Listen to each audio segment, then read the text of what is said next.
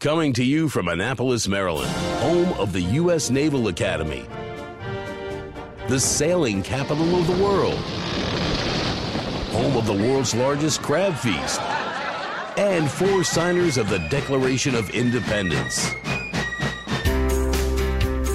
This is the Eye on Annapolis Daily News Brief, a daily roundup of local news that you can use, including local sports, local events, local opinion, and local weather from DMV Weather.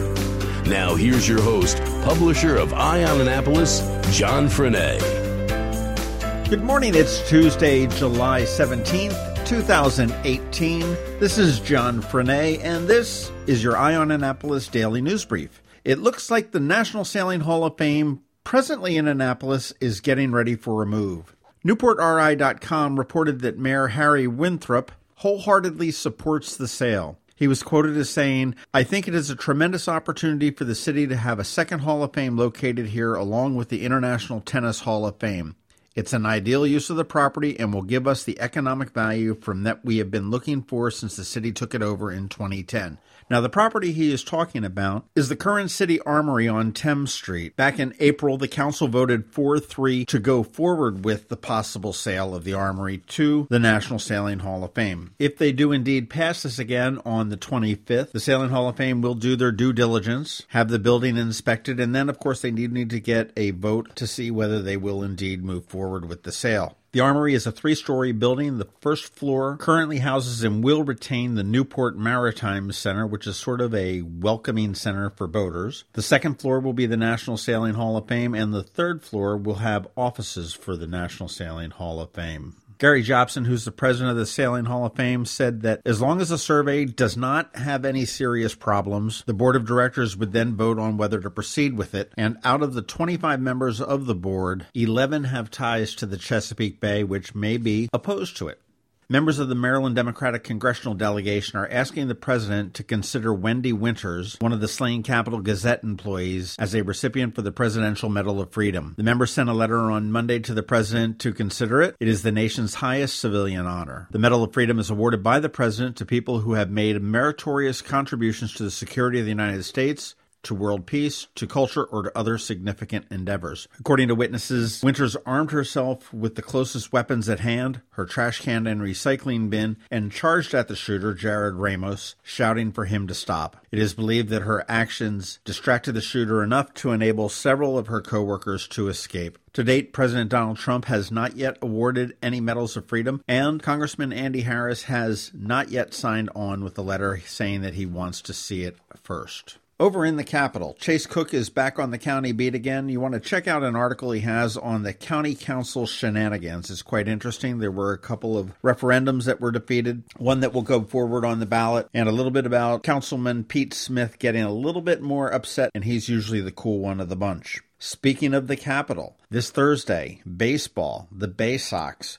Please buy your tickets at baysox.com. And on Thursday night's game, the ball club will be donating 50% of all ticket sales to the Capital Gazette Families Fund. Tickets must be purchased online. You can't get them at the gate, and they must be purchased online by tomorrow night at midnight. Please do that. It's a very easy way to support the Capital Gazette family as well as see some good baseball.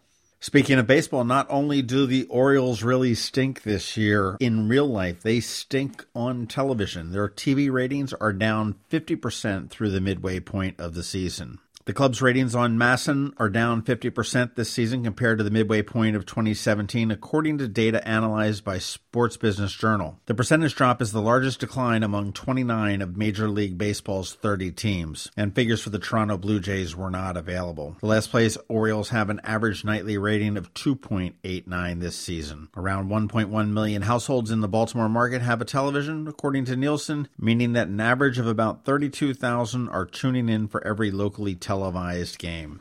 Ouch.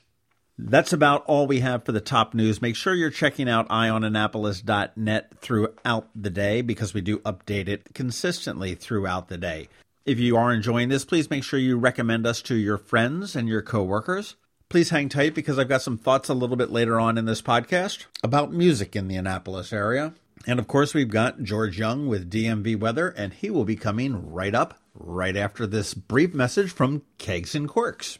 Don't miss the best event of the summer. Get your tickets now for the 7th annual Kegs and Corks Festival at the Anne Arundel County Fairgrounds Saturday, August 18th from 1 to 7 p.m. Tickets benefit the Special Olympics of Maryland and include a souvenir glass, unlimited wine and beer samples, plus live music including headliner Kristen and the Noise. Sample over 80 Maryland wines, 40 craft beers, plus vendors like wine cream, wine slushies, and desserts made with craft beer. Buy your ticket today at kegsandcorksfest.com for noon entry. Kegsandcorksfest.com.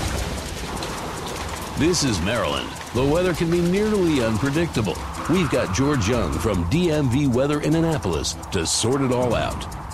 Hey everyone, this is George with DMV Weather, and this is your Eye on Annapolis forecast for Tuesday, July 17th.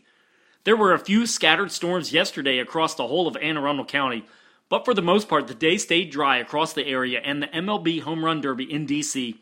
went off without a hitch, with the real fireworks being provided by hometown star Bryce Harper, who won the title. But today may not be quite as kind as far as the rain goes, as a cold front moving in from the west will help produce widespread rain across the area, especially in the PM hours, which could impact the MLB All Star game at Nationals Park in the evening.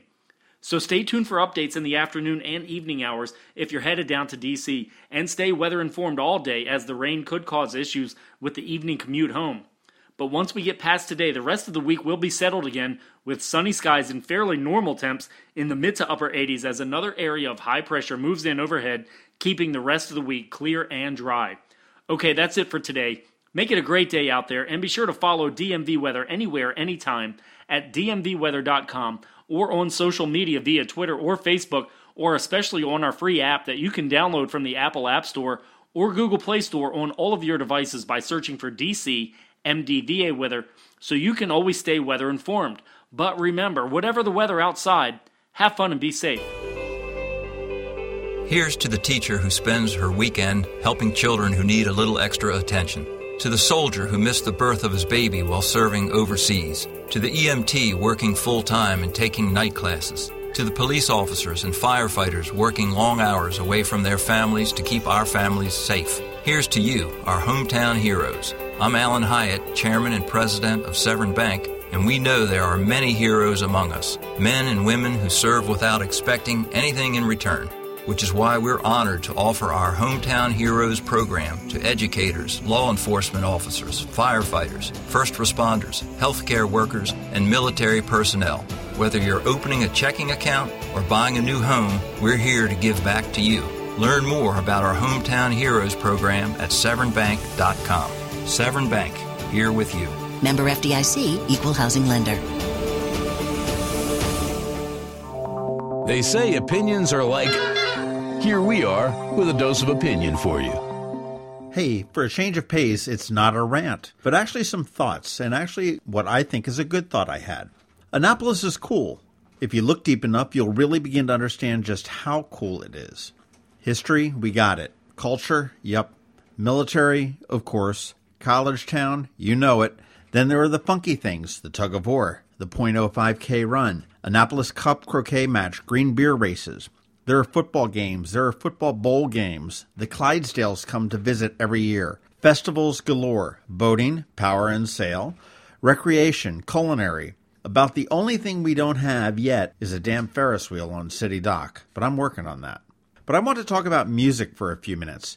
You look around, and we have every genre of music you can imagine, from hip hop to jazz to rock to country. But when it comes to discovering the music, I think we fall woefully short. Not in the music itself, we have some amazing talent here in town, but in the marketing of it. How many of you know about the free concerts around town? Tides and Tunes at the Annapolis Maritime Museum, Rock the Dock at City Dock, summer concerts at Quiet Waters Park, Annapolis Town Center Friday night concerts, Chambers Park Summer Concert Series, Maryland Hall Free Summer Concert Series, and let's not forget Dinner Under the Stars, just filled with music and dancing. So, what's my beef? It's probably the egos that are driving each of them individually. You see, every one of them thinks they are the best, but the reality is that they are all the best. The way it is now, there are a bunch of organizations marketing their own unique concert series. To use a tired analogy, it's like tossing spaghetti against the wall and seeing what sticks. I often have people tell me that they discovered something by accident. Well, that just tells me that that something was not doing a good enough job getting the message out. So here's my idea for 2019, since 2018 is mostly gone. Ditch the egos and combine your marketing and resources with a cohesive message. There is strength in numbers. There are volume discounts. There is a lot of crossover between all of the concert series. Instead of seven mixed messages from seven different groups, there needs to be one, a single one. And here it is Free music in Annapolis. Every single day between Memorial Day and Labor Day. Yes, you can attend a free concert somewhere in Annapolis every single day.